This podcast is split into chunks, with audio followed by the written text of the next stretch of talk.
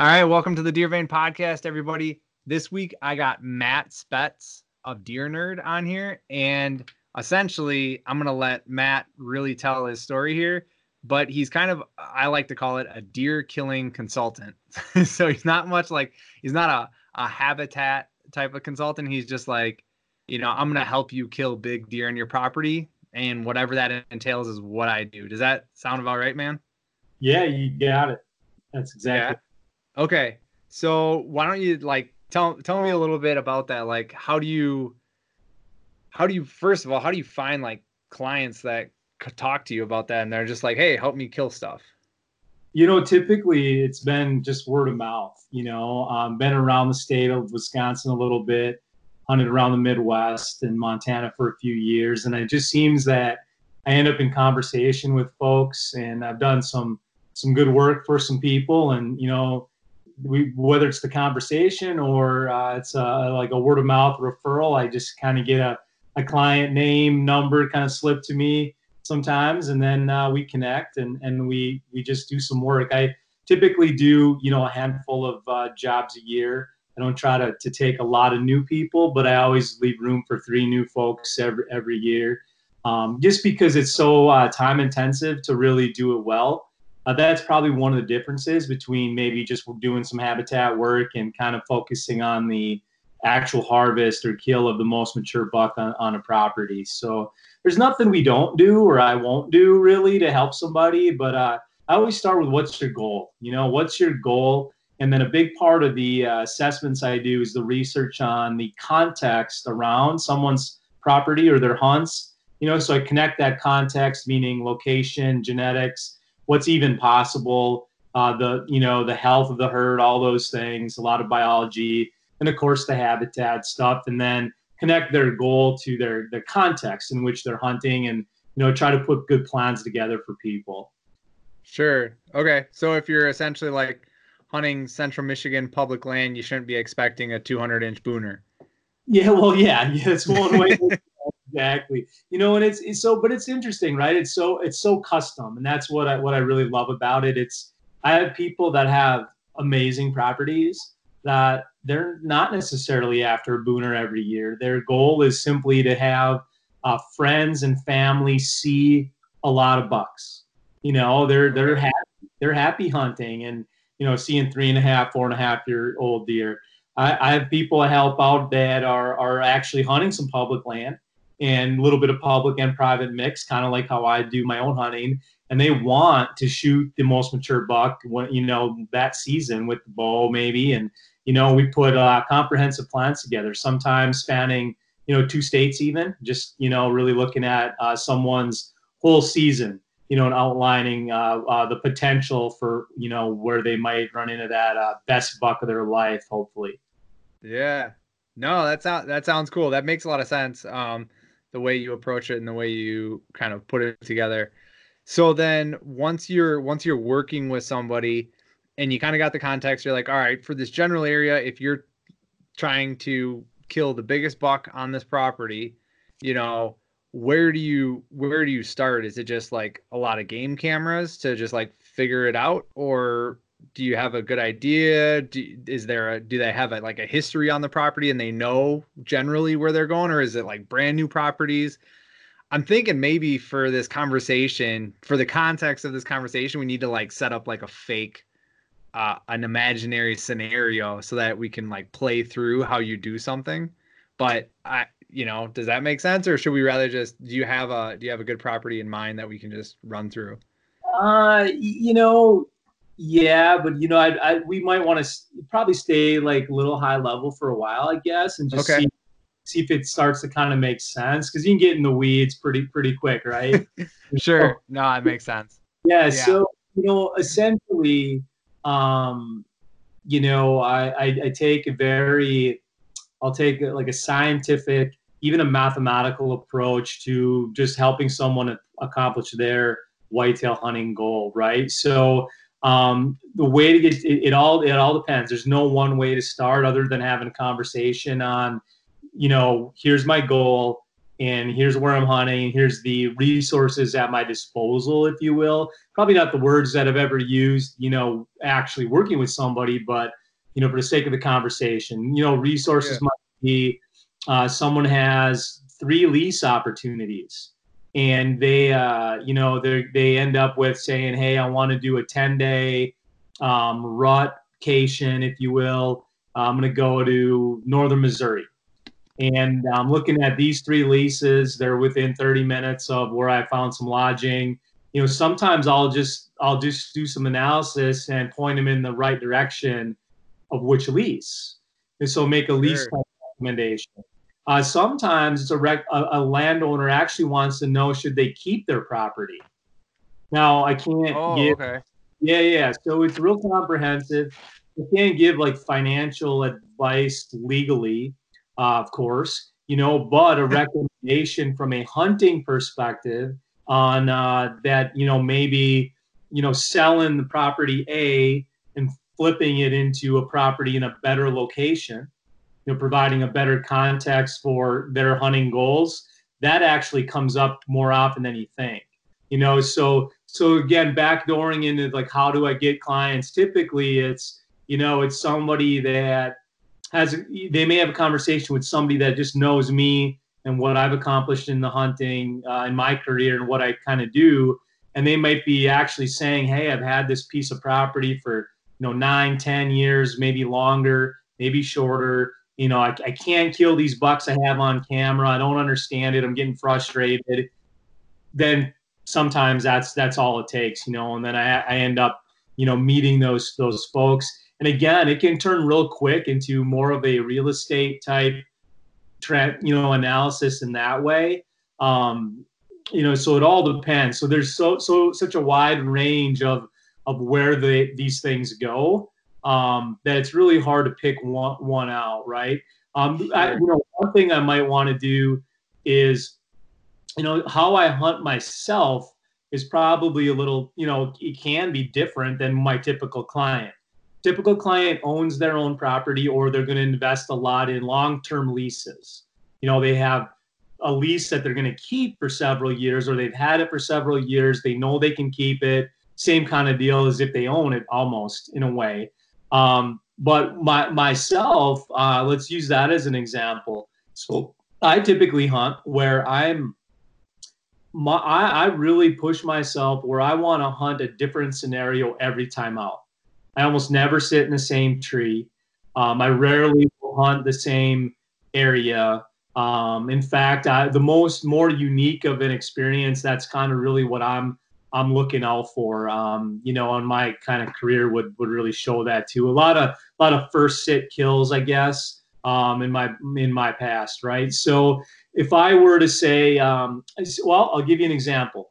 I'm looking at partnering with uh, an old friend in to uh, hunt Illinois as another state in the Quest Hunt Company tournament next year. I just hunted Wisconsin with a really good friend of mine, uh, Troy, this last year, and we did well Next year, I'm talking about hunting two states, uh, hunting Illinois with somebody else. Well, right now, um, I don't have any property in Illinois, and I don't have a lease piece of property. Uh, last time I hunted there was a couple years ago, and I had a pretty nice arrangement where I was helping a guy out and getting some permission to hunt. And now I'm basically starting over. So, how I'm starting over is I'm going to look for um, affordable, you know, leases, possibly at first uh, that provide the the most cover or the most diversity uh, and seclusion. Okay, so one of my principles is all about seclusion. So the oldest bucks, which typically will be your biggest bucks, not always, but most of the time, they're going to live and thrive and be active during daylight hours the furthest from human pressure that they possibly can live. That's a fact. That's the number one principle, you know, for Deer Nerd. So that's what I'm going to do. I'm going to look at leases in Illinois in this possible example if I figure out that I want to go down and do that next year, right? I'm going to look for leases in very rural, um, you know, out of the way places in good counties in Illinois that have a lot of cover and are hard to get to. if something will take me a half mile to walk to just to get to the property border, that's where I'm going to start. I'm not going to grab the one that's got the paved county road access and a, you know, and, and a and a farmhouse on the northwest corner of it, as an example. Okay, sure. so so now linking back to you know how do I start once I start working with somebody, uh, which is a great question. I'm always going to look at that number one principle. What do they have for seclusion? Uh, what do they have for sanctuaries? And I'm going to work off of that information first. Okay, sure, that makes sense. So, um, I think you there's a you said a lot of things there. I took down a lot of notes right there. Um, the first one, can you can you give uh an overview of Quest Quest Hunt Co? Oh yeah, what that is, and and and you did really well in it last year. You won the big buck contest, and you guys got was it seventh place overall? Yeah, yeah, yeah. Okay. So, well, Quest Hunt Company uh, started by you know two great dudes down in Missouri that uh, had a lot of experience with like bass tournaments, I guess, and that's a hobby that they had. Uh, so they were just, I guess, brainstorming one day and thought, well, what if we could bring a little bit of a bass tournament feel to whitetail hunting? And you know, it was a great business idea in my opinion, and I'm uh, one who's always been a pretty competitive guy, and the older I get, the further away from athletics I am, obviously. So pushing myself in the in the hunting uh, anytime I can hunt the way I I've done that naturally. Like that's just that's just who I am. So it's just like, oh, I'll I'll give this a try. And uh, you know, like I mentioned, I've got a, a great friend in, in the west side of the state of Wisconsin that uh, hunted. I've hunted with this guy named Troy for a couple years, and as a matter of fact, we'll be going uh, setting some stands on, on our property over there tomorrow, um, heading west to do some scouting for our own hunting. Um, but anyway, you know, so we thought let's throw into this thing and let's uh, see what we can do. Um, so basically, it's a, a, pretty cheap entry fee, and they're heavily sponsored. They give away hundreds of thousands of dollars in prizes, and you know, you kill your deer, follow the rules, do it legally, pass a lie detector test. If you're in the top you know, top 10 in the state uh, as a team in total inches gross. And then, then you can win some prizes and they throw a pretty nice uh, banquet party. And um, it was really, it's, it's a really good company and a lot of great people, you know, you know, are involved there. And we met right away just, just from being involved one year. Um, you know, so the big buck side pot, you mentioned that. Uh, I forgot I even did it.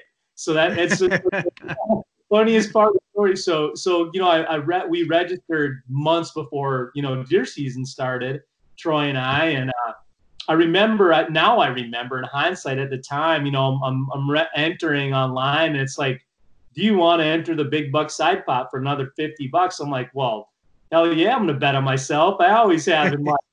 So I, I, I forgot, no idea, didn't remember nothing. So we we were at the banquet and you know, one of the owners, I think it was Jeff, he comes by and he's like, Hey, you did really well, you know, and whatever. And, you know, I think you got the big buck. And I kind of look at Troy, he looks at me and Troy's like, Did you enter that? I'm like, I, I don't think I did, you know? And then a few, a few minutes later, um, you know, uh, you know, yeah, I did. I did. I was called up with some other guys uh, that won big bucks in their state. That was pretty cool. Um, and, and, and honestly, that was a special kill anyway.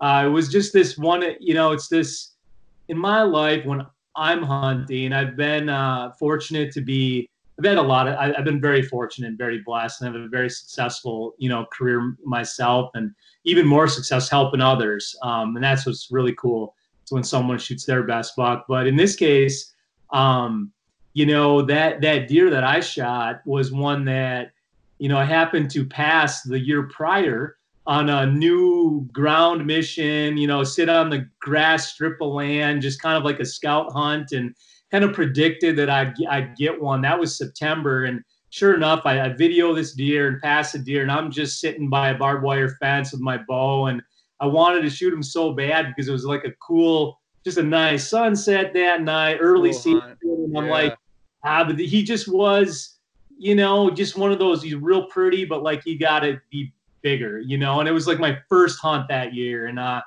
after that, I saw him one other time, and then uh, was getting closer towards mid October. I'm like, I want to kill that deer. I wish I would have killed him a couple weeks ago.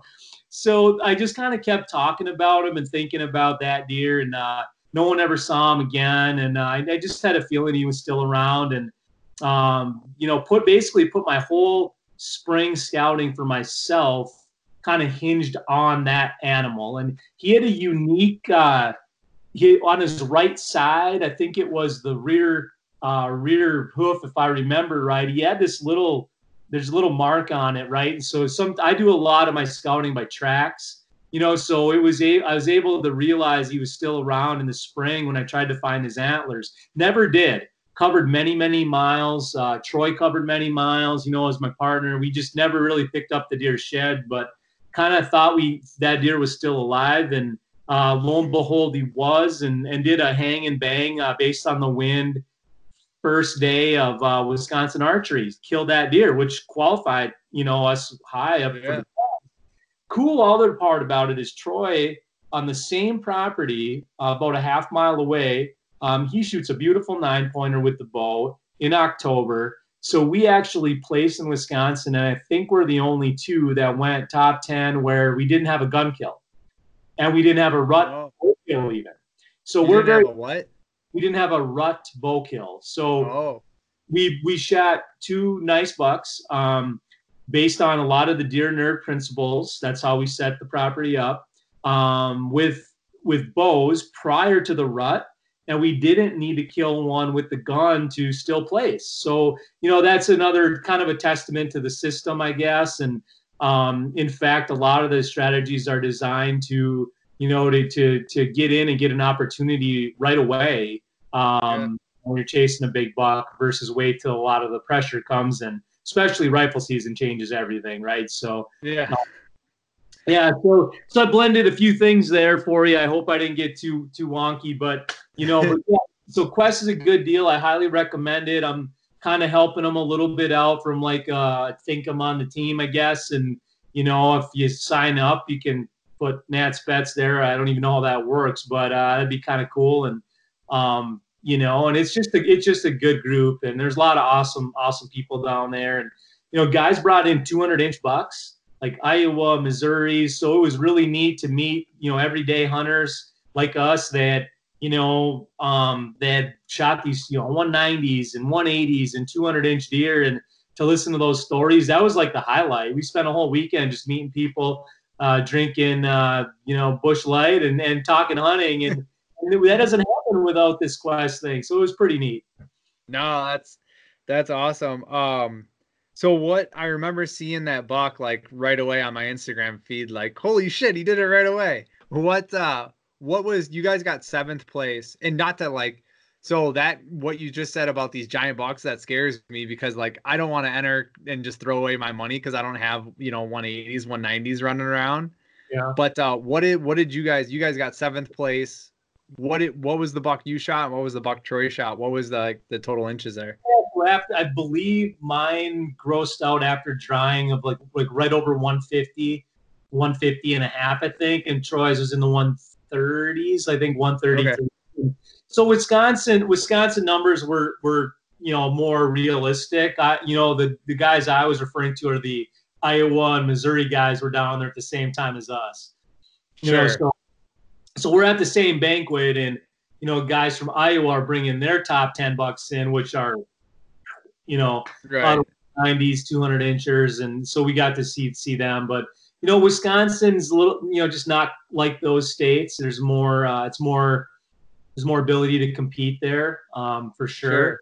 You know, you you shoot two good deer, you and a partner. I mean, you'll be okay. And it just, you know, it's not really about winning anyway. I, th- I think it's about part of it's like, you know, just being a part of something. It was kind of cool to, you know, just see other other you know people and how they were entering. A lot of husband wife teams and some of them those okay. teams really well and you know and then uh you know a little bit of trash talk when you know we knew other teams in wisconsin kind of that were that entered too you know so that's kind of fun it just added yeah. adds a little bit more to the season now i know there's some people uh, that you know just don't think the the tournaments and those kind of things belong in hunting and you know I I don't know. I mean, I, I just I, I disagree. I guess just don't don't do it. You know, if you don't you don't think that that's for you. Um, for me, I love to be challenged, right? So like I you know I want to be pushed and I want to push myself. And if that's a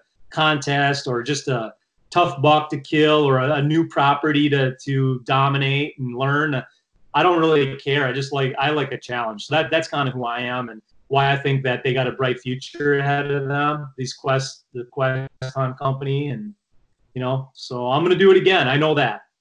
Yeah, no, I, that makes a lot of sense. I, I'm I'm personally like, I mean, I'm gonna go out there and try to kill the biggest buck I can anyway. So why not throw in for something like that?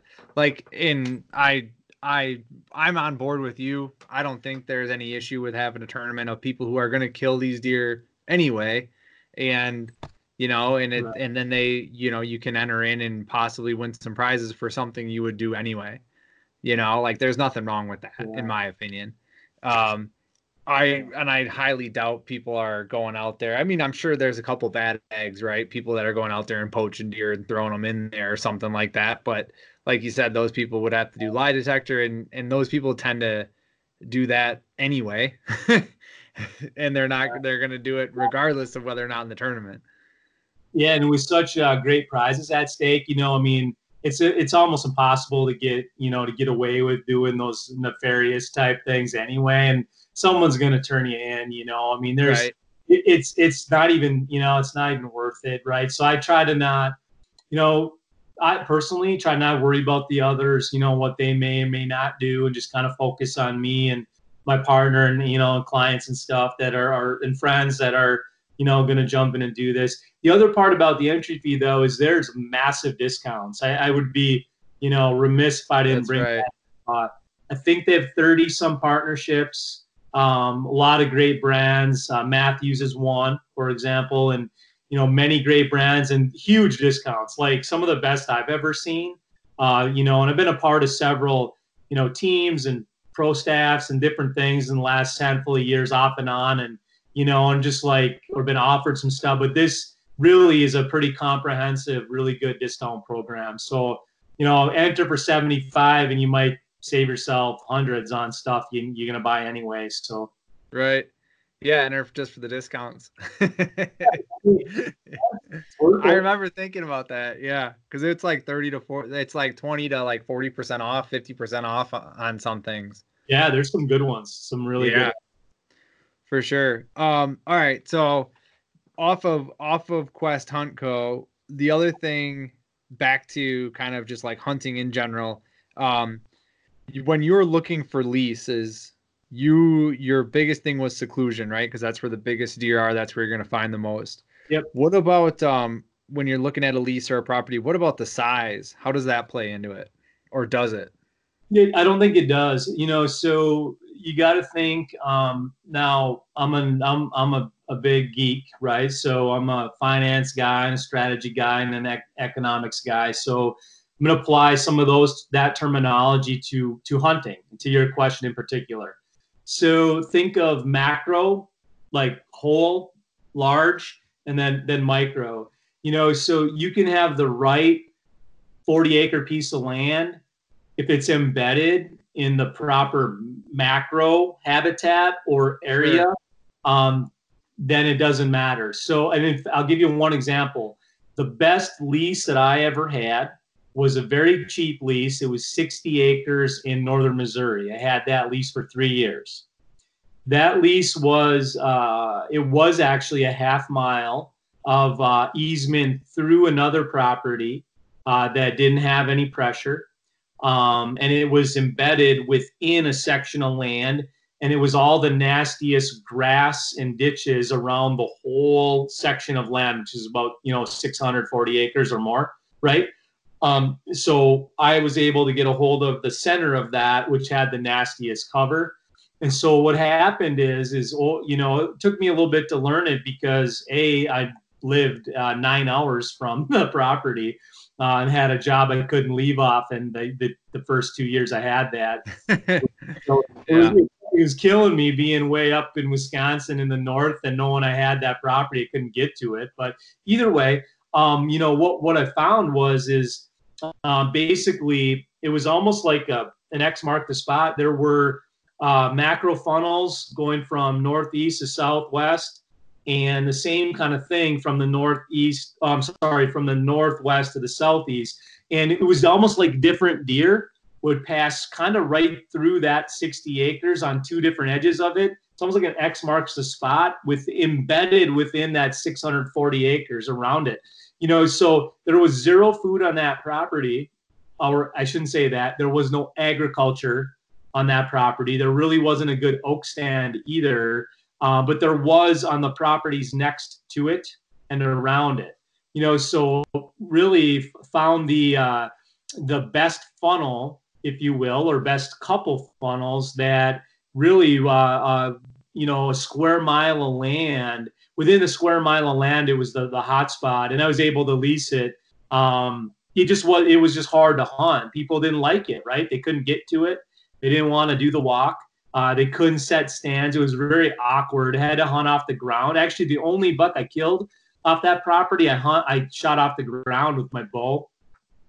You know, just it was an awkward piece to hunt, um, but it, it, was just was crawling with mature bucks uh, every year. There was one in particular. He was uh, the third year. He would have been a gross somehow of a booner. It was just massive and old deer, probably six and a half or so years old. Um, I kept getting close to that deer. I just couldn't get an arrow in him. It was the thing. I chased them all three years. Even the year I shot a smaller one, just because I needed to be done. Um, and, and yeah, and I didn't think he was around anymore. Uh, he was there earlier in the year. And anyway, uh, I don't know where that deer ended up going uh, closer to the rut, but he'd be there pre. And uh, you know, it was just um, a crazy, awesome chase. But I would, I'd have to sit on the ground around this 60 acres of ridges and hills, and uh, you know, just chase them around. But anyway, that would be a great example. It's you it's not about the size of acreage, really. It's not. It's about the greater context, and you got to look at the whole section of land. I mean, I don't know what the recent research is is out there, but deer definitely they move, right? They don't just they don't follow property lines. You know, I don't mean right. that you know, I mean, actually, literally, sometimes they will walk a property line, but they don't know it's a property line. yeah know it's a difference or some kind of a fence line or distinguishing habitat difference, but um, you know, deer are, are it's nature, and nature does what nature wants to do. Um, so it's about finding the right piece. Sure. So what is the like? I mean, I would imagine like a half acre piece is a little bit small. Well, right. Yeah. I mean, so I, what what's like is like a 10 or a 20 acre or is it like 40 the least you're going to look at? Um, I don't know that I would particularly look at anything smaller than a 60, a 40, a okay. 60 um, myself, but you know. So why, I'm, like, why is that? What, what's, what's holding you back? Like, what's in your brain? Like, man, I just can't set enough stands. I don't think it's enough to really pattern them and get a good feel for them or. Yeah, yeah. I mean, all those things, and and just ultimately you want you want some diversity too. You know, you can't also well the other thing you can't control is the wind. You know, so oh sure. It, yeah, you need to have some options. Um, and, okay. and, and I'm a big pressure guy. Like I mentioned, I don't like sitting even in the same tree more than once. I mean, I, I will if I think I need to, but it's rare.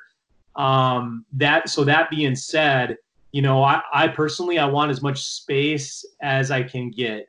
That said, if it if it's the right 40 and the right 60, the right smaller piece like an 80, where you can have some diversity, um, and where you might have some public land options on the side, then I take a hard look. The Missouri one I spoke of, I also hunted two public pieces of land when I would go down there on my hunts. So I would actually relieve pressure on my lease by hunting public, even though I had a paid for lease.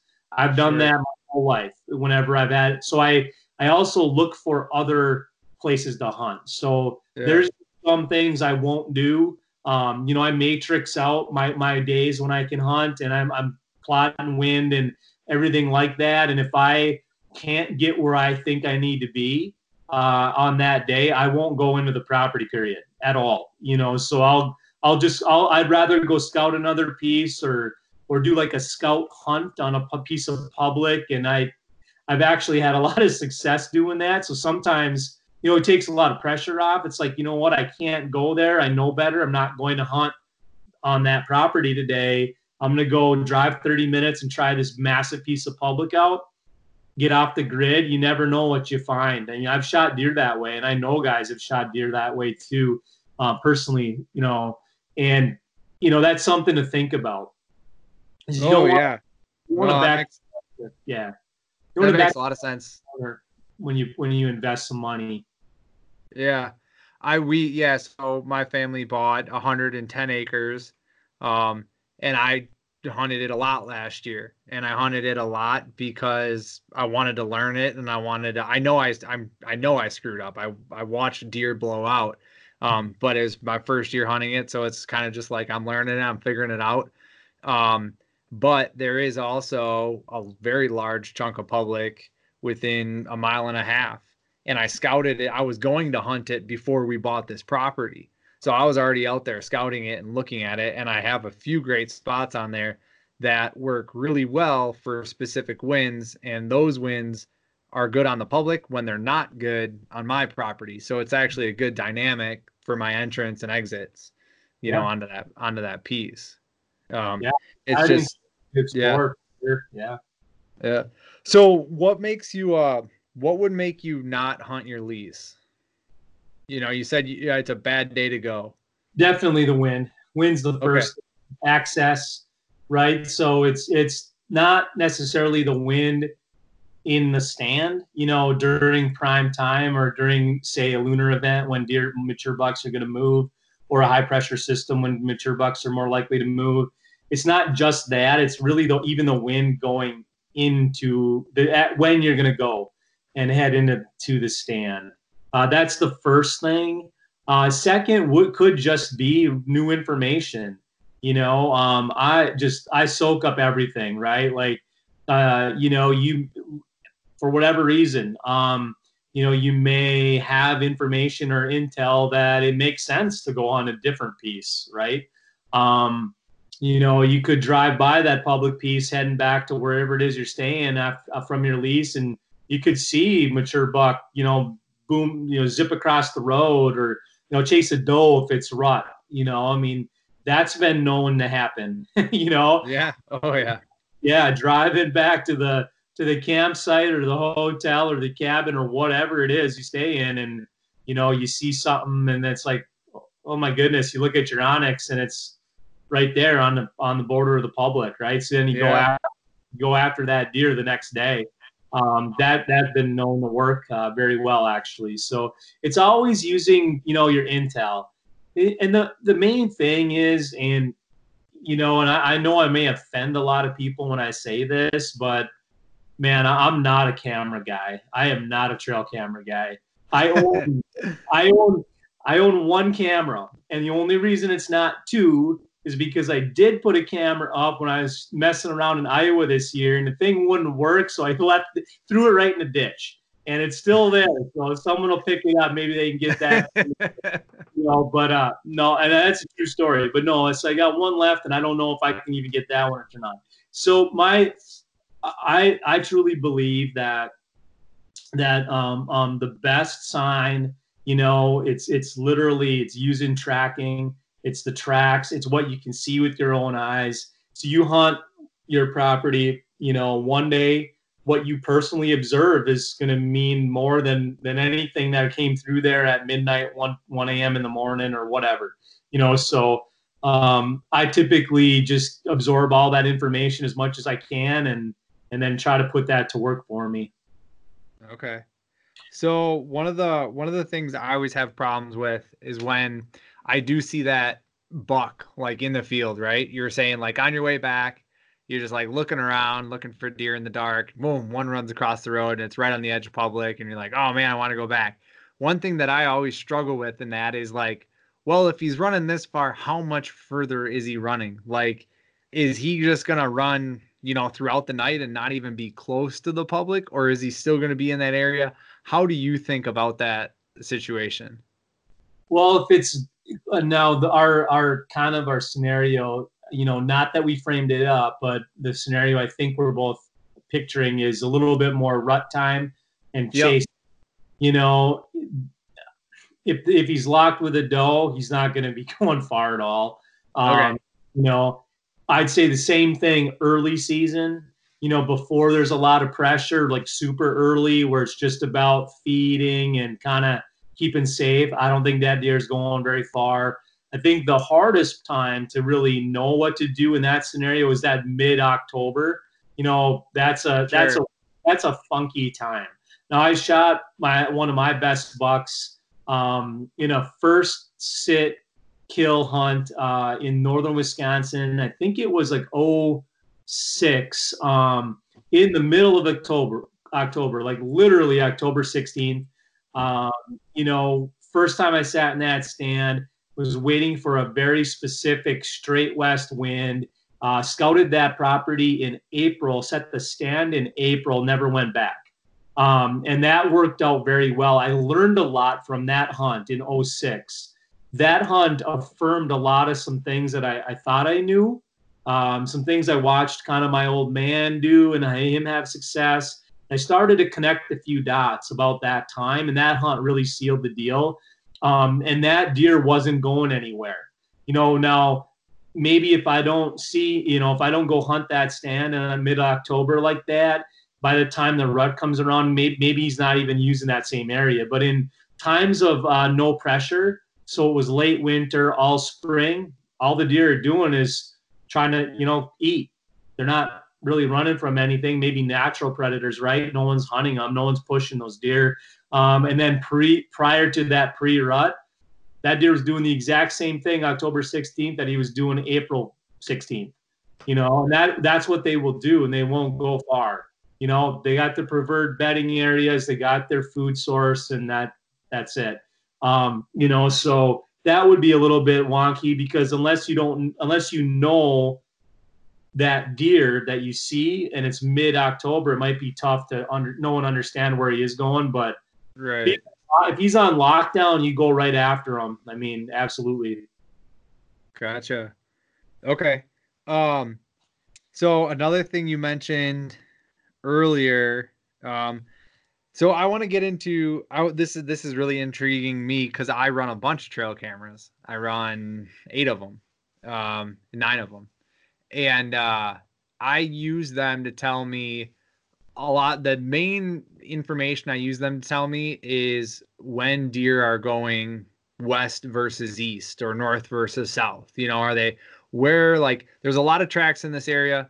The tracks are going both directions they're obviously going somewhere in the morning and somewhere in the evening. And that's what I use trail cameras a lot for. I use them for that purpose. And then also, I always like to just put them on scrapes because I think that's pretty cool and it gives you a great idea as to what deer are in the area.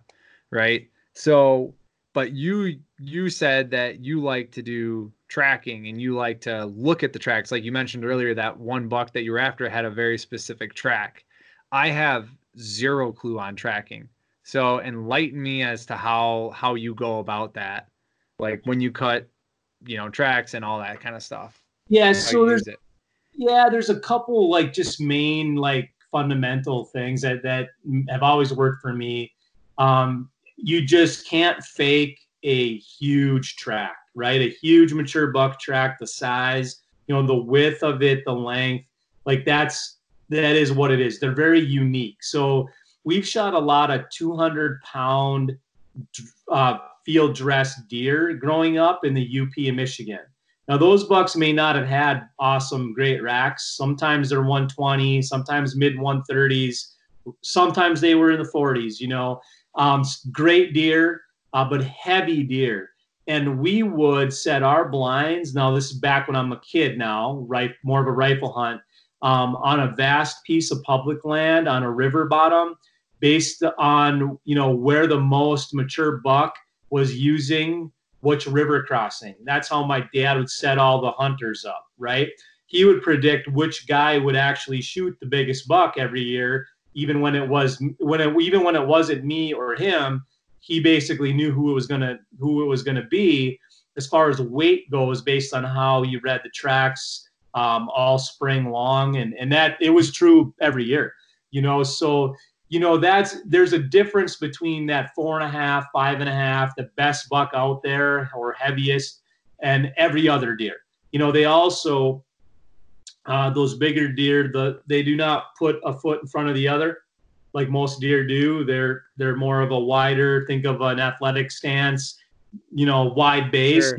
Sometimes spot that pretty easy too, depending you know if you got some good clay or mud or whatever.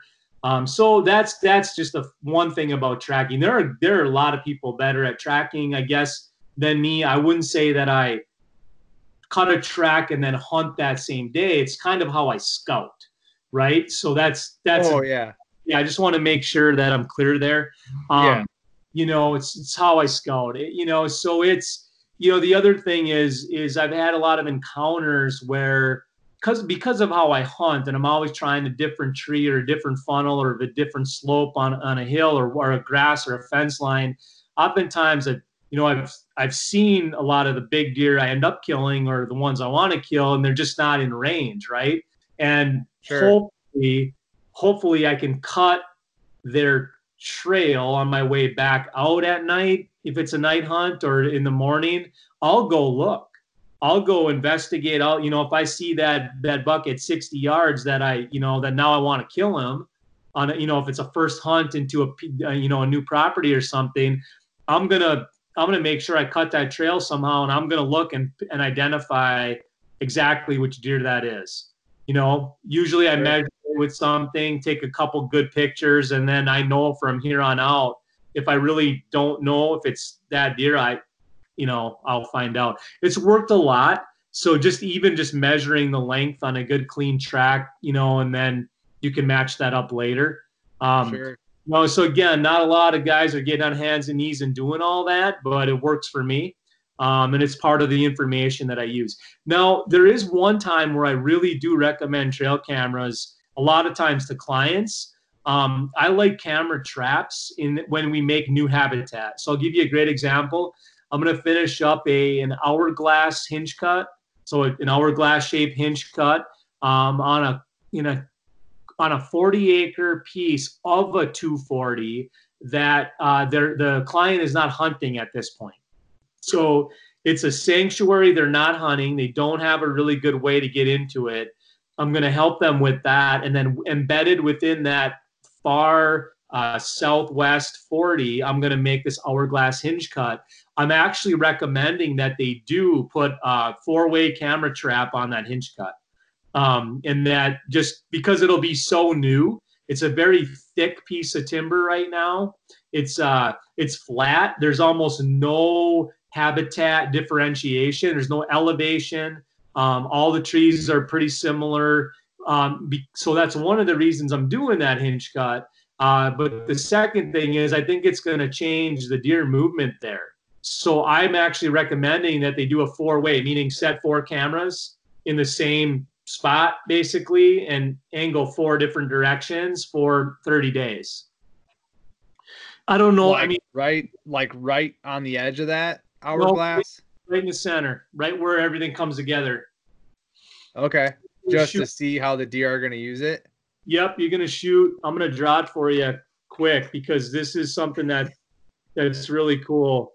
Um, you basically so you get a set. So sure. the you know that's cut and that's cut. That's mature, mature, mature. So right where the sure. points come together is where I'm gonna I'm gonna set a camera every direction there, right on on the edges, because yeah. we're gonna make, I'm gonna make four new edges within where there are no edges right now. Everything just looks right. the same, you know. And, and whitetails love edges, so I'm gonna make edges. But then because it's gonna be so new, you know, I'm gonna tell them take four camera. I mean, I'll probably end up doing it for them, you know. But set Yeah, well, no, on a, you know because no, I'll, yeah. and then we're going to do a 30 day camera study, and I'm suggesting basically like August 15th right through opener ball. Um, I mean, we you, there's really no point to doing it earlier than that, but you know that's what I'm going to tell them. So if they'll do that, um, or want me to run it myself, either way, the great thing is it's going to be its own little case study, right? So I'm going to plot every single mature buck movement on every picture of all four cameras in a spreadsheet, and then I'm going to use that for every you know knowledge for the future too, right? Um, so that's the time, like uh, flat out, I'm recommending someone use camera. So it's not like I'm, you know, completely anti-camera. Just- no, no, that makes sense. I mean, yeah, you can't deny the the information gathering of a camera. Right. It's just, you know, how much does it really help you kill that kill that deer? I, well, you know, go right back to human pressure. If you're setting the camera, you're checking the camera, you're you're changing the natural course of that mature buck's life just by doing it one time. I don't. That's just a fact, right? So you know you want to be very careful uh, how much human pressure you know you're putting on your your best spots for sure. You know. Sure. No, that, that makes sense. And I got some cameras out right now that I read that I set two and a half weeks ago, and right now they're actually saw one of them's on the edge of a bedding area or kind of almost right in it. But it's I put it there because I wanted the video because it's just gonna be cool. and I figure why not do it now? I don't want to do it during season.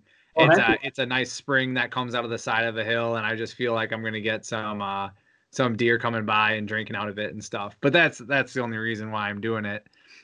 Um, but uh, so what you what you said earlier about cutting a big track right now in April, like whatever, you know, that buck's generally doing now, he's probably generally going to be doing the exact same thing in the general same area, you know, in September 15th to October 15th. So, um, would you would you recommend that if if people are going to get out and scout and and you know reevaluate the property for me personally i'm actually leaving at 5 a.m tomorrow to go kind of do I got to cut some new trails cuz my entrance routes suck right now to a certain portion of my property. Um and I'm just going to cut I got to cut some new ones that'll help me get in there a lot quieter and a lot less more or a lot less invasive.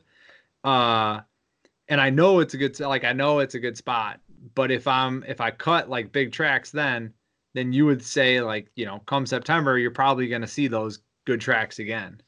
I think so. I mean, it's it's been yeah been true for, you know, 25, six years since I've been paying attention, at least every, sure. anyone I've hunted. Um, you know, as long as the deer's still alive, you know, they, they do get hit by cars and, you know, and that kind yeah. of thing. Um, but typically right now they're, they're back to where they need to be. Um, you know, so now I'll give you, when I say they're back, some deer don't, don't really leave great areas, probably more where you're hunting you know the kind of the southern belt of Wisconsin or the farm country. So I'm uh, you got to keep in mind too. I grew up hunting big timber in the UP. We didn't have farm and farm fields or anything like that. So what our deer did, and they still do. There's very few left there, but um, the ones that are there, they migrate quite a ways in the winter. So w- once okay. you get, yeah, once you start getting into that November after the rut, um, you know, end of November after rifle season, the deer move to basically they go north uh, towards Lake Superior because there are there's actually less snow falls, uh, less snow falls right on the lake shore versus like a couple miles inland where a lot of our hunting actually always has taken place. So the deer herd up and they move quite a way, quite a way. So what my dad would always do, and he taught me, is he'd wait, you know, till April they'd come they basically come back. They you know they make their way back to their nat their their home area or whatever. And that's when they start establishing those patterns or reestablishing those patterns that they had last summer and last fall and last the spring prior. Um, you know and it's it's been it's really cool to to you know I do a lot of reflecting on a lot of that. Um, you know especially when we're in the cabin and we see you know look just look at all the mounts and tell the stories and I think about a lot of those kills and and man, like it it just really helps um, really helps solidify a lot of those like prince I call them principles, right? So when I do an assessment, yeah. client gets a huge report. Um, you know, there's a, a set of principles established, and the recommendations are based off of those, you know, and um, it's pretty cool because I can show like a whole page of a collage of you know you know the biggest bucks, the heaviest and mature most mature bucks killed those years based on that principle back 25 years, right? So it's really cool to be able to do that. Um, you know, and then of course it's always good just to, to think about those hunts and you know those experience in the past, but it really it's really helping people now. Um, you know, just just those basics of how what deer do and don't do. Sure. No, it makes a lot of sense. Um, it's really interesting that the, the deer heading north, what you just said. That I mean, it makes sense because snow, you know, won't accumulate right on the shore. It'll go in, in inland. But that's a no, that's a that's a cool tidbit. Um, I am also one of those first sit, first kill type of guys. I mean, my onX Maps has like 70 tree stand locations on it. It's it's hard for me to sit in the same tree. I don't know if it's like ADD or if it's just like wanting to to eh, like get out and explore and see new stuff. Like even if I'm only moving 30 yards, I'll I generally it's hard for me to sit in the same tree over and over. But one of the things that that burned me a little bit this this last year was I was chasing this big non-typical and I was getting pictures of him on a trail camera during daylight hours in a specific area um, multiple times. Now, knowing what I know now of the property, I definitely like I have a very uh, thorough game plan. If if another mature bucks does the same type of thing, I I know what I'm gonna do.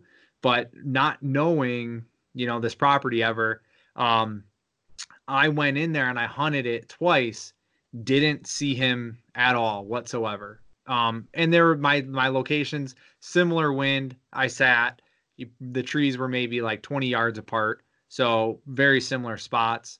Um, and I was hunting a general. There was a trail that I just kept getting pictures of him on, and he was on that trail every at least every three to five days. Um, and sometimes they were daylight, sometimes it was an hour after dark or something. And he was heading up to a food source, coming out of a bottom heading up to a food source. And uh and then the third time I was out there in early October, it was I think it was like October 5th. It was foggy, rainy day, which was also I got more pictures of him on rainier days than on, you know, nice sunshiny days, which was interesting to me. I just I had no like generally like blue skies, high pressure gets them on their feet, not fog and rain and drizzle. But anyway, I went out there and I just like I couldn't I was so indecisive which with what tree to set, sit in. I just ended up saying fuck it and I just picked one and just went up it and there he pops up. I I watched him stand out of his bed at 55 yards. So like I was like holy shit, there he is. Um and then he moved out of there. He he got downwind of me, blew out of there. But the the whole point of that story is as I have a question, which is how, if you know an area is good, yet you go there and you don't see the deer, you know, being a first sit, first kill type of person, how many times do you go back or do you not? Or do you move? Do you just say, well, he wasn't here tonight. Maybe he'll be here tomorrow? Because you have those guys who do well that'll hunt the same tree for four or five days straight and eventually they'll kill something. It might not be a very specific buck, but it, will be another mature buck that's using that trail. But you have other guys who go in and they'll sit that trail twice or that stand once or twice. They won't see them, and then they'll just be like, "Well, I got to move on to a different area, or I'll come back there in a week or something like that." Now that that's a it's a great question. I, you know, I think I think you like when I think about your last year, right? And everything that you just said that's uh, there's a lot of good data in there. I still don't know that it's even even enough. So my my point is is you know you gotta you gotta know you gotta keep learning and observing and knowing even even more than that. So i would i guess i i wouldn't rule it out like to go back in that case um, I think that you, well, you know what you did. You, you know, you were literally hunting his bedroom, you know, if you will. I mean, if you can get 50-ish yards from a, deer, a buck like that, and I know which buck you're talking about. He's a big one. He's an old one. You know, that would have been an awesome deer to kill. Um, you know, he's he's always going to be he's betting right around there those same times. Um, definitely. So you're almost too close, if that makes sense. Sure. Um, you know, you you can do that. You can be too close. I did that this year on my my Iowa hunt. I bumped a dream buck. Um, the only one I was really going to kill in Iowa uh, out of his bed on December 27th.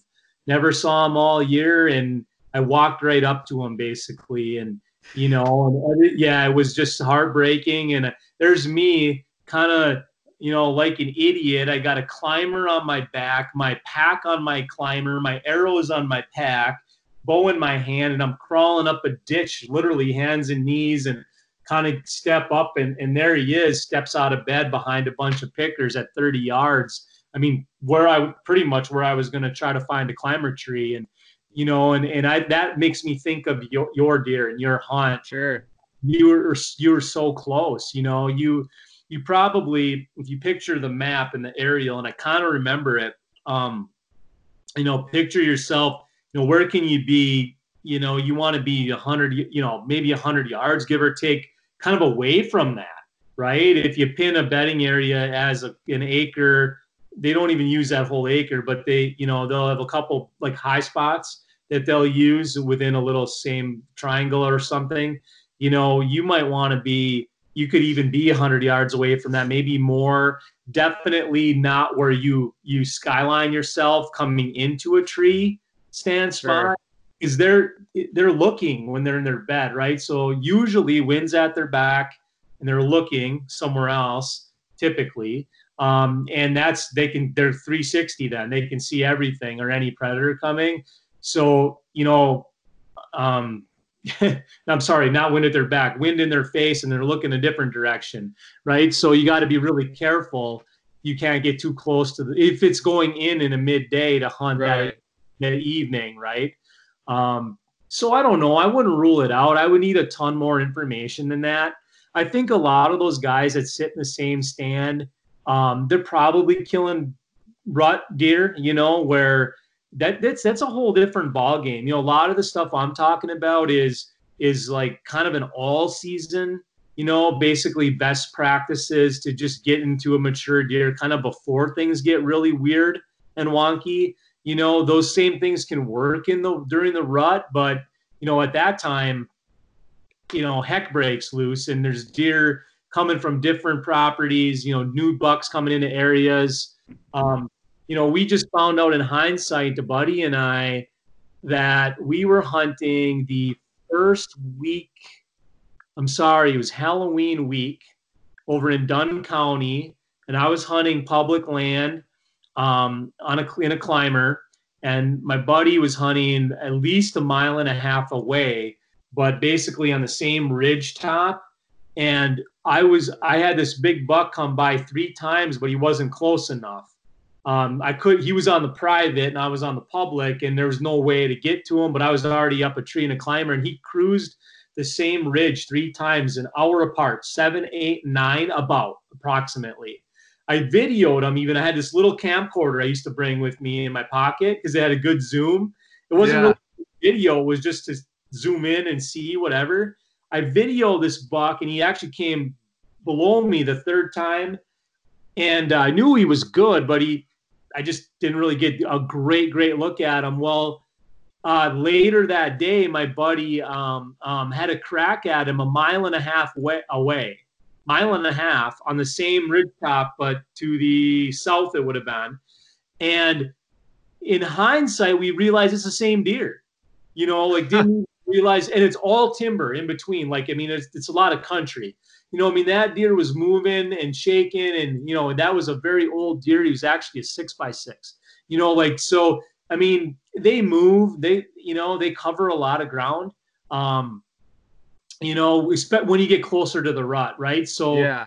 Well, I mean, I could have sat on that side of the ridge if I had access to that pub, that private land. I'm sorry. I could have, you know, I probably would have, if I wouldn't have shot him, I would have shot something else, but who knows where it would have came from.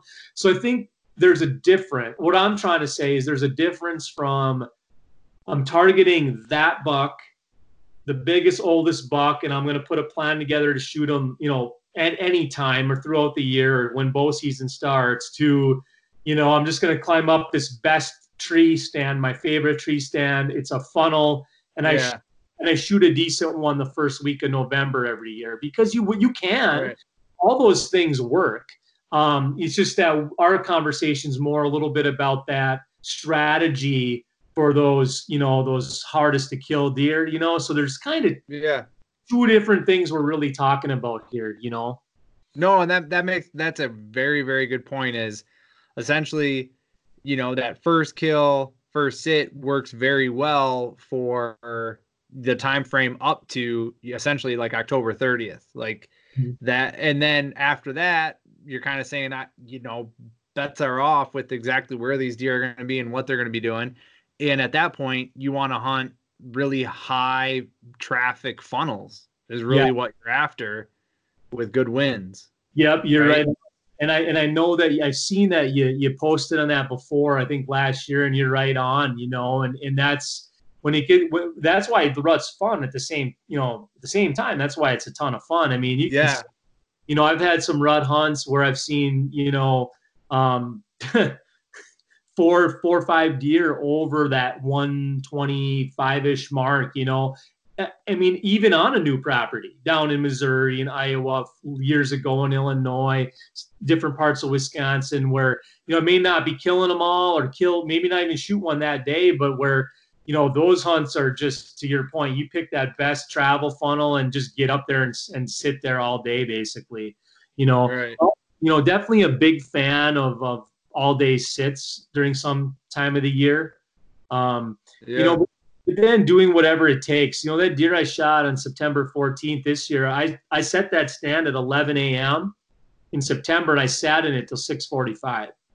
You know, I mean, okay. never, I've never done that before.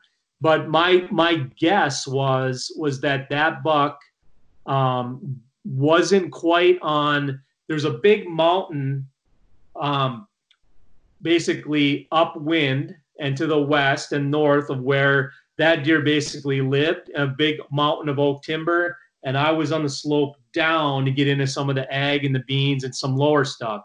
And I my bet was was that that deer was going to not be quite to my slope of the mountain bedded for the afternoon at that time. So that when I'm getting set, actually hanging that stand, climbing up and getting set, he's not in any kind of a bed midday or afternoon where he's looking down and seeing movement. You know, my my sure. I I bet that he was on the other side that day. He was on an in a west facing slope overlooking a road and a different part of the area where he no idea. You know, my my guess was if I go in there at 3:30 and sit till try to sit till dark that he might have been moved already and he might have uh, I might have busted him out. So I'm just going to assume I was right. you know, because, because no, yeah. Well, he's that dead. Makes, um, you know.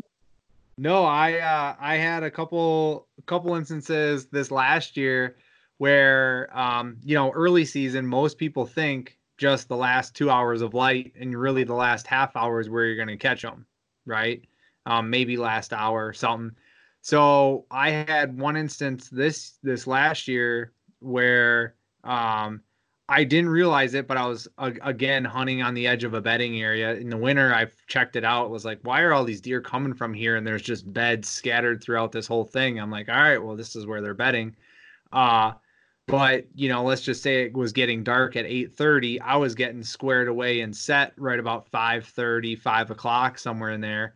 And after I sat the whole night, didn't see a deer, got down, checked my camera, you know, 20 yards away, and there was one in there an hour before I got there. There was I call him the skyscraper eight because he's just got like I, I don't know maybe 12 inch G2s. They're just super tall, um, and uh, then he was in there at like four o'clock walking through and I was like, son of a bitch. I, you know, I could have got there early. I just chose not to, you know, um, because it was like 75 degrees and I was like, ah, they're probably not going to move till later anyway, you know, but, uh, but yeah, I mean, I'm, I'm not, if people want to sit during that time frame, but you like go for it. But one of the most interesting things that you said, which is a topic that I believe in, but I haven't really heard a lot of people talk about it and uh and it's something that I don't have enough information on to like really say it's true or not. It's just a belief in my opinion, but it's that people tend to think that bucks get done with their food at night at you know 3 a.m 4 a.m and they go and lay down in a bed and they don't move for you know 14 hours that they're there in that exact same spot and i don't think they are i no. think that they have multiple beds and that oh. they use throughout the day, like two or three or four. And yeah. so you're saying that that that you think that's true as well. That's true. Yeah, I, I know that's true for a fact.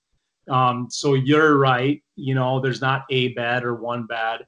Um, you know, if you spend and if you spend enough time doing some all day sits, you know, in areas that there are a lot of bucks. Okay, so you know your Iowas if you got a good access there if you ever get a you know get a tag or northern Missouri or certain parts of Wisconsin if you got the right property that doesn't have a lot of pressure on it or around it.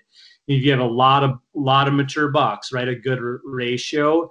If you just do spend enough time in the woods doing some all day sits you'll see exactly what you're saying. And you'll you'll see you'll see literally see it with your own eyes uh, that Bucks will use different beds. So my, I'm going to give you that. This is uh, honest to God truth. It's going to sound crazy. My first year hunting Iowa, I hunted uh, a very secluded valley.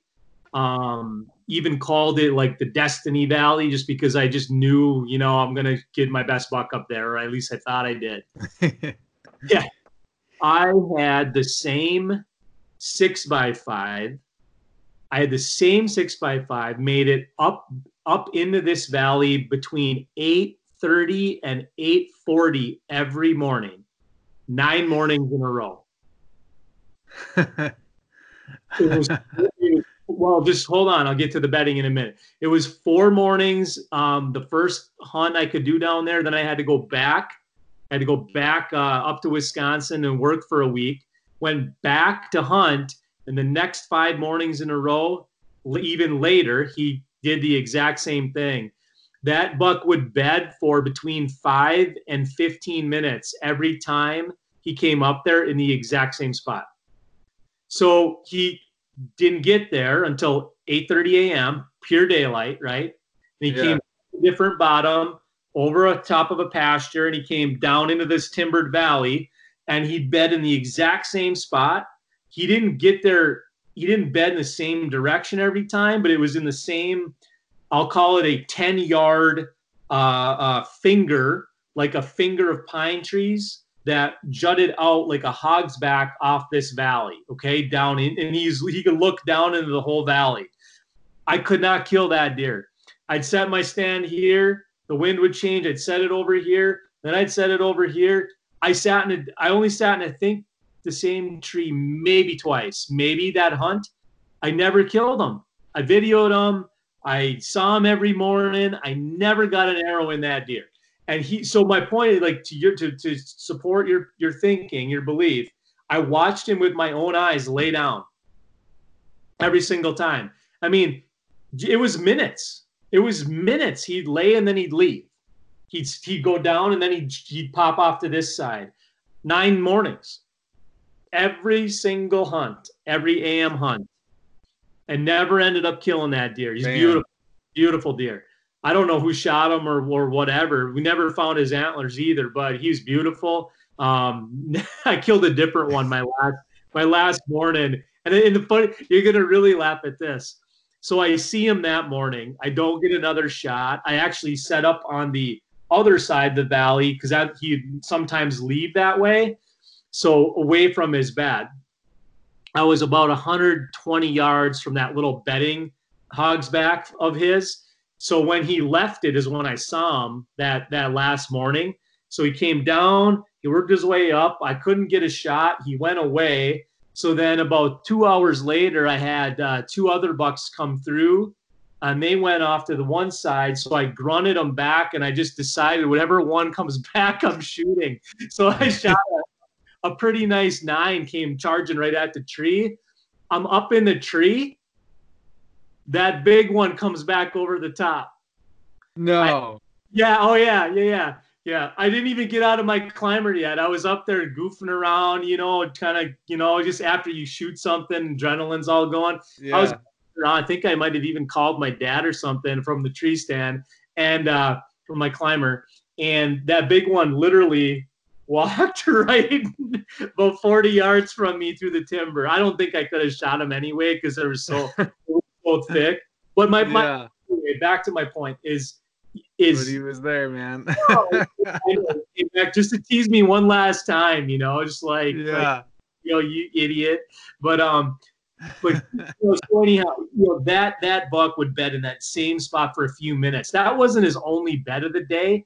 I mean, he uh, who knows where else he was going and right. you know betting or whatever. But they they don't do that, and you'll see that more. I have other examples too of even like just smaller bucks, two and a halfs, where you know they'll come and bet right. You know they might bet in range of you sometimes, but they're not yeah. laying for for ten hours.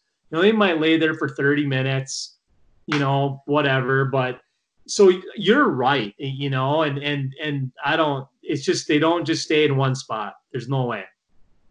Right. No, and I yeah, I not always I've always thought that I've always thought when they get done feeding at about four or five a.m., they go somewhere for what's what I would call like their secondary bed, which is just a place where they just go chillax and relax for you know an hour or whatever, and just let their food digest.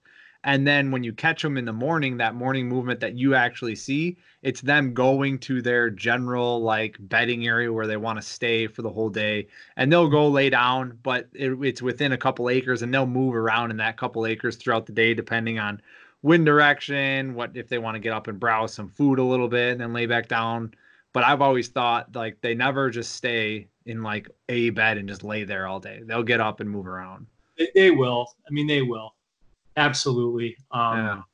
yeah. So that buck, that uh, one of the parts of that story, that non-typical that I didn't get a crack at 30 yards, man. And I was so pissed because I I was leaning as far as my safety harness would let me to trim a branch and I couldn't get there was a branch that was blocking this like lane and I couldn't get it and that's where he walked right through. And it was like probably you know, maybe a foot off the end of my bow when I was shooting. So if I would have clipped that branch, my mm. arrow, I, who knows where it would have gone.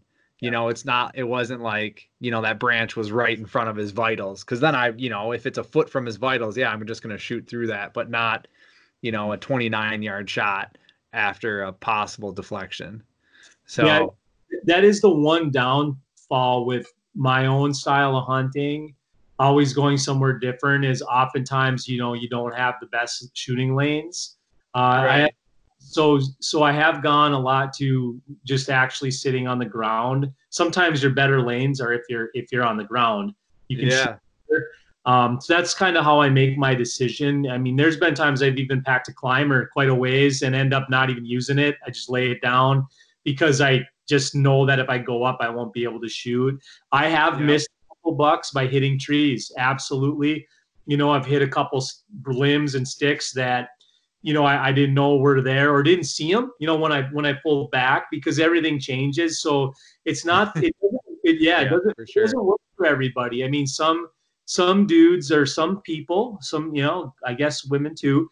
Uh, some hunters, you know, just won't be comfortable with that moving and shaking all the time, and you know they want their their spots turnkey they don't want to know they have really wide lanes and all that now when i set up properties for people i definitely don't set them up like i would be hunting them where right. you know you know i actually have a system and how i clear lanes 3d where i strap uh, um, a wire up at belt length and then I run it down and I actually cut around the what you know so I I do things differently for people that you know clients and stuff when when I set them up and and definitely when I put them in tree stands but uh you know, I, I like the challenge personally uh, of uh, what it what it means for me to you know have to pick out that right tree. I mean, honestly, there's there's nothing more satisfying than you know going to a new scouting a property online, driving through the night, going to it in the dark, sight unseen.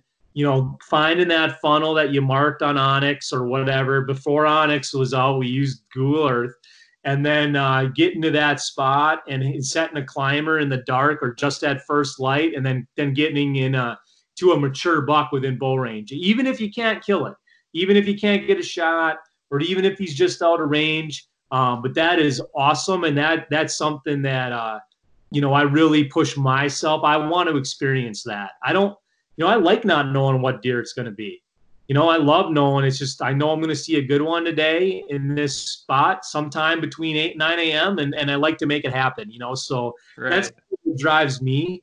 Um, you know, I get a lot of satisfaction that that way. It's just how I like to hunt. And no, and yeah. I, yeah, I I enjoy that same that same style, and I and I laugh because I do saddle hunt. I do have a saddle, and uh, um, I know that's uh, uh I'm not part of the saddle cult. I'll I'll say that right away. I think there's a time and a place for everything. I don't think it's the end all be all to to stand hunting, but uh, I have many many times gone into the woods with that thing and had or uh, the reason I say that is because anybody who saddle hunts or a lot of these people who are on the forums and stuff like that, they always post about how high they can get in a tree how how tall they can get. You know, I can get 25 feet up, I can get 30 feet up with this system, blah blah blah. There's I don't think I've ever been able to when I'm just kind of like hanging and banging, get up over four sticks, four climbing sticks. Like, I mean, 16 feet seems to be like where you start to lose all your shooting lanes. Uh, there's a lot of times I'm at that 12 foot range just so I can see over the vegetation and see what's coming. You yeah. know, but I, I definitely agree. There's there's many scenarios where uh, being on the ground gives you more opportunity. You can't mm-hmm. see the deer coming, so you just got to be on your game. And you can't be, you know, playing on Facebook all day. But you know, when they're in there, you actually get a shooting lane, and you're actually able to get them. You yeah, know, absolutely. and it's also it's kind of like that's one of those things that is just so fun when you're on the ground at eye level with them, and you're trying to outmaneuver them. Like that is, I've done that a, a few times and been, uh, I have not been successful at it, but it's it's a hell of a rush. I'll tell you that. You will be if you try it enough times, and when you do, it's it is the biggest adrenaline. Like you just said it, it's the biggest adrenaline rush there is hunting. And I, I've uh, the couple that I've shot that way, like eye level on the ground, just were awesome. You know, just yeah. awesome yeah, if I could just relive those, you know, just just it would be it'd be I'd be a happy guy. So yeah. he'll make, it happen. And you're right though. I don't I don't set a stand for people higher than like 15 feet at the seat really. Um, you know, for clients of mine and sure. Some of stands are prop could be could be a little bit higher, you know, when I used to set a lot of tree stands, but not much. You know, I I don't really get into that when people start talking about how high they climb. It doesn't make any sense. Um, okay. You know, so I got so two things. One is um, lane clearing. I like like you and I are in the same boat just based on what you said. You kind of trim around that wire. Mm-hmm. I see a lot of people that will, you know, just rather than trim the branches, they'll just cut down the whole tree and they'll just like totally alter the vegetation in that area to create a lane. And now you can drive a truck through it versus really all you want to do is throw an arrow through it mm-hmm. right? I mean, you're in the same boat, just trim as minimal as possible to be able to get an arrow through. Yeah.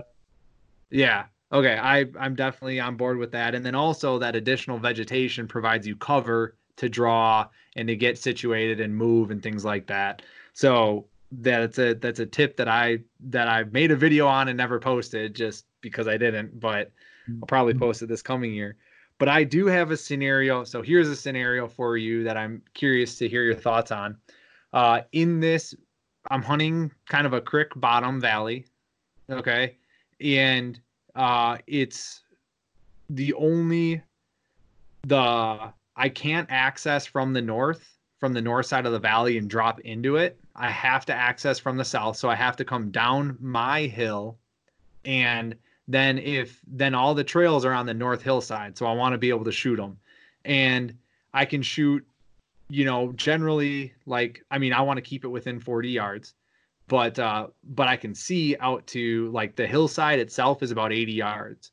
So um but i don't want to push up onto it because the trails are roughly from the bottom where my stand currently I have set up, the first trail is at like 42 yards, and then it gets, uh, you know, further distance from there. But the best bucks that have come through there, based on trail cameras, come through on that 42 yard trail. They don't really come up on the higher side; they always come through the bottom.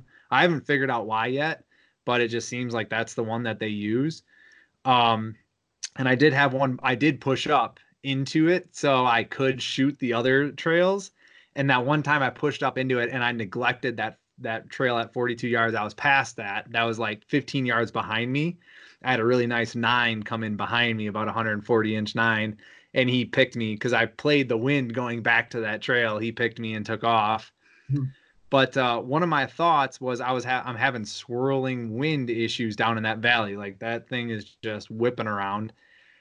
Do you think if I got higher, that would neglect or start to uh, not neglect, but start to minimize that swirling wind and minimize my center? do you think it wouldn't even matter? Can you can you make yourself can you set up above the top of that hill, like or the ridge or the above the highest point? You mean no?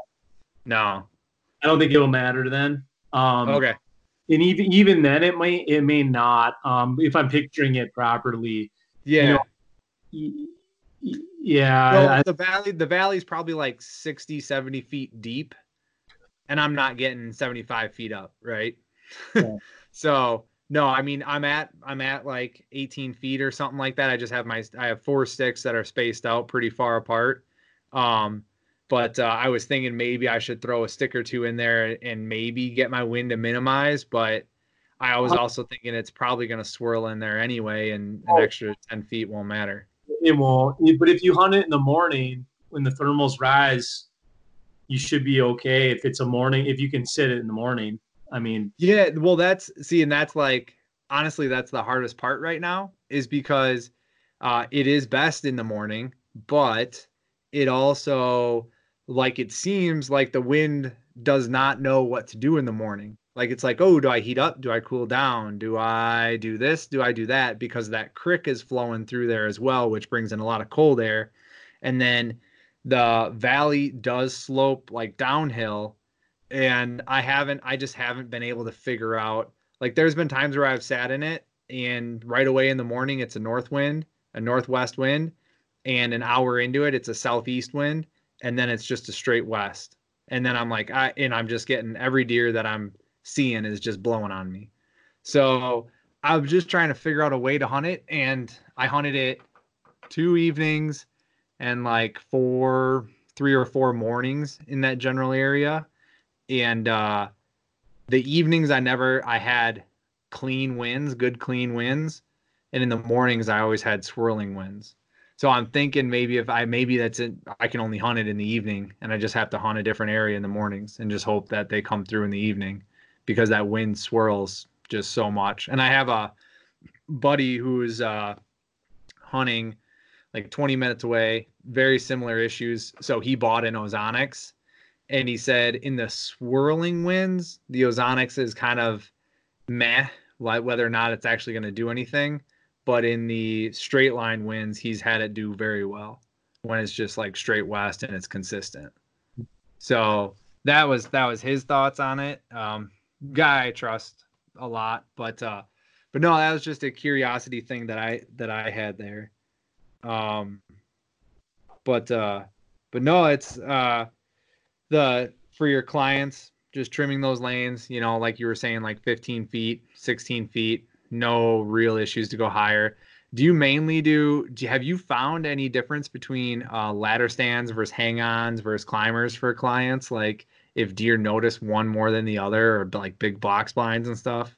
No, no. I'm typically setting ladder stands uh, and or uh, certain fixed sets. You know, I basically ask uh, when it's a client, I ask them what do they like, and then you know, if it's a brand partner or something of mine, if I can get them a good deal, I try. If it's sometimes they like they like a certain, you know, stand, and um, sometimes I do is you know again there's the two pieces. There's the assessment, the planning, and then there's the actual uh, property management habitat work. I don't always do the setup on the properties for clients, but I you know but of course I always do the assessments and the planning, right? So. Sure yeah so sometimes i'm just hired to do the first half and then Okay. i don't you know but when i when i do both which that's obviously when people have more success and then i'll i ask their preferences you know i you know and if they ask me for recommendations i try to have a a little bit of um of an idea like it's all about like safety right so when you start setting properties up for people that's a big that's a difference now i'm into insurance um, you know, there's more. It's a different kind of, you know, it's a different half. Sure. Of the and you know, uh, you want to waivers and not, you know, being very careful and having them buy their own stands and stuff. So I, there's, I got, you know, legal counsel on or guidance on how to do that. Um, so I'll typically say, you know, you buy your stuff, put it together, I'll set it up or, you know, show you where that kind of a thing. So, but no, I don't think, I don't think the deer it's all about how they're hunting it anyway. Again, I'll go right back to it's access, it's when, it's the pressure. Even when someone, and then it's how they hunt. Like you kind of said something before about sitting on the ground, you know, it can't be on your phone and stuff. And I mean, you know, you can have the best plan and the best management and the best stand set, but if someone can't sit there all day or sit still or, you know, they're, you know, it's still, you still got to hunt, right? You know, so, right. Yeah, yeah. yeah. You can only do so much for them. Yeah. All right. Well, I got really good people though that like to get after it that I work work for. So yeah, no, that seems yeah. I'm sure with with you actually having, you know, a full-time day job and having referrals and stuff, you kind of get to pick like, man, I do not want to work for that guy again or or yeah, no, I've I bet there are people that are, you know, that take your advice and actually do what do what they're told and and have valuable input back to you and work with you on it and they're actually like, you know, trying to get it done like I can imagine that that that makes a lot of sense. oh heck Um, yeah. All right, so I have a few questions. We're rolling up almost on an hour and a half here, and I know you got other things to do. You got a big day ahead of you tomorrow, and so do I. So I got a few questions here, and if you could just rattle off answers, maybe a, a few um a few sentences afterwards. Okay. Um, no, you you are not allowed to say, "Well, it depends on the scenario." All right, you ready? All right. Um, when your best odds to kill a mature buck? Early season, pre-rut, rut, or late? Specific mature buck or any in general mature buck? Any any in general, Right. rut? Do you think that do you think that varies based on the property? Do you think some properties lay out for the rut and some lay early season? Yes. Okay. Um, do you walk to your tree stand or would you drive a four wheeler? I will do whatever it takes to kill that buck. I'll swim it. All right. Uh, do you wear neoprene boots or no neoprene boots? Neoprene boots. I wear uh, Crispi pro guide. Uh, Okay. Know what they are, but they're not neoprene. Okay. Do you uh does that scent trail matter or not? Uh, it, it can and it does, um, you know. But again, if you're entering the right way and using the wind the right way, it doesn't matter. Okay. And the last question I have is um what states what states are you going to hunt this year? I know you already mentioned Illinois possibly. This year, I'm really gonna change it up. I'm gonna focus Wisconsin archery uh, to go after uh, a repeat top ten finish in the Quest with my buddy. um, I'm gonna actually throw it back. I'm gonna hunt Upper Michigan archery a little bit. I got some massive tracts of public land I've been looking at the last three years during trout and steelhead season. I think I got a pretty good one pinned down actually from this last weekend. Steelhead, uh, nice. That's yeah. why you were up there. Oh yeah, yeah. yeah. So, um, that a lot of people be surprised about that because there's very, very, very few mature bucks in the UP. But I'm that I want to challenge, so I'm going to go back and go hunt some of the uh, the ground that my dad and people way before him, you know, hunted. I'm gonna maybe do Illinois, like I said. I'm, I'm looking at that quest option, and other than that, I got new new day job coming this year, so I'm not gonna have as much time to hunt. So oh no shit! Good Moving. for you, man. I'm moving. Like, are you moving like actual locations? Why we can talk about this offline. Um, Staying No. in Wisconsin. Staying, staying in in Wisconsin. Okay. You're not gonna have to pay that hefty uh, non-resident tag that Wisconsin charges, huh? Wisconsin. no, God, man, that is like you know Illinois is 500 bucks, you know, and oh, Wisconsin's 150. Same with oh, what's that? they should triple it. Oh, I know. Like, I mean, with five, what, what is it? Like four, or five hundred thousand hunters. Like, Yep. yeah, I- I, I agree. There's a lot of those. I'm sure we can talk for another hour on the proposed regulations that are coming up, proposed changes, because some people had a bad year last year. Like, talk about like a shock reaction. Like that's it's just ridiculous. Oh, we're in- uh, We're in the era of panic and chicken shit leadership in all areas of life oh right my dude, it is like people had a bad year and they want to just oh we need to change all the regulations Well, because they're, they're entitled, don't you know that? No, it's right i know god.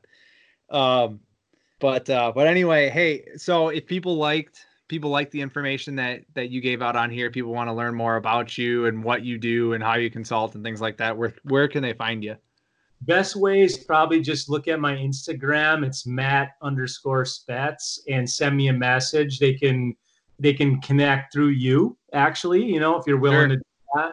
Um, they listen to to the- commission commission fee I'm, Ah. a, I'm a sales i'm a salesman i take Well, you know- commission you know what? I, no, it's funny. You know what I do is I give I at least give gear. Um, I've done that for every referral, and you know whatever it is, I got all kinds of stuff, or even uh, hunting Uh, products, whatever. I'm I'm totally kidding. If if anybody, I I appreciate the time that you're giving me. So if anybody contacts me, I'll just send them your way free of charge. no, I appreciate that. Yeah, no. So uh, I, I would do that. The Matt Matt underscore Spetz at Instagram, or even just uh, I think my my company email is Deer Nerd official official at gmail.com because someone already stole the just the deer nerd i don't know why but um yeah Sure. let me make sure i have that yeah it's uh deer nerd dot official at gmail.com Gotcha. Okay, I'll make sure to include it in the in the notes when I put this out. and i may even get the website posted because my accountant is going to make me i think Sounds good. Uh, you are an actual business. oh yeah oh yes trademark everything Yeah, no, that makes sense.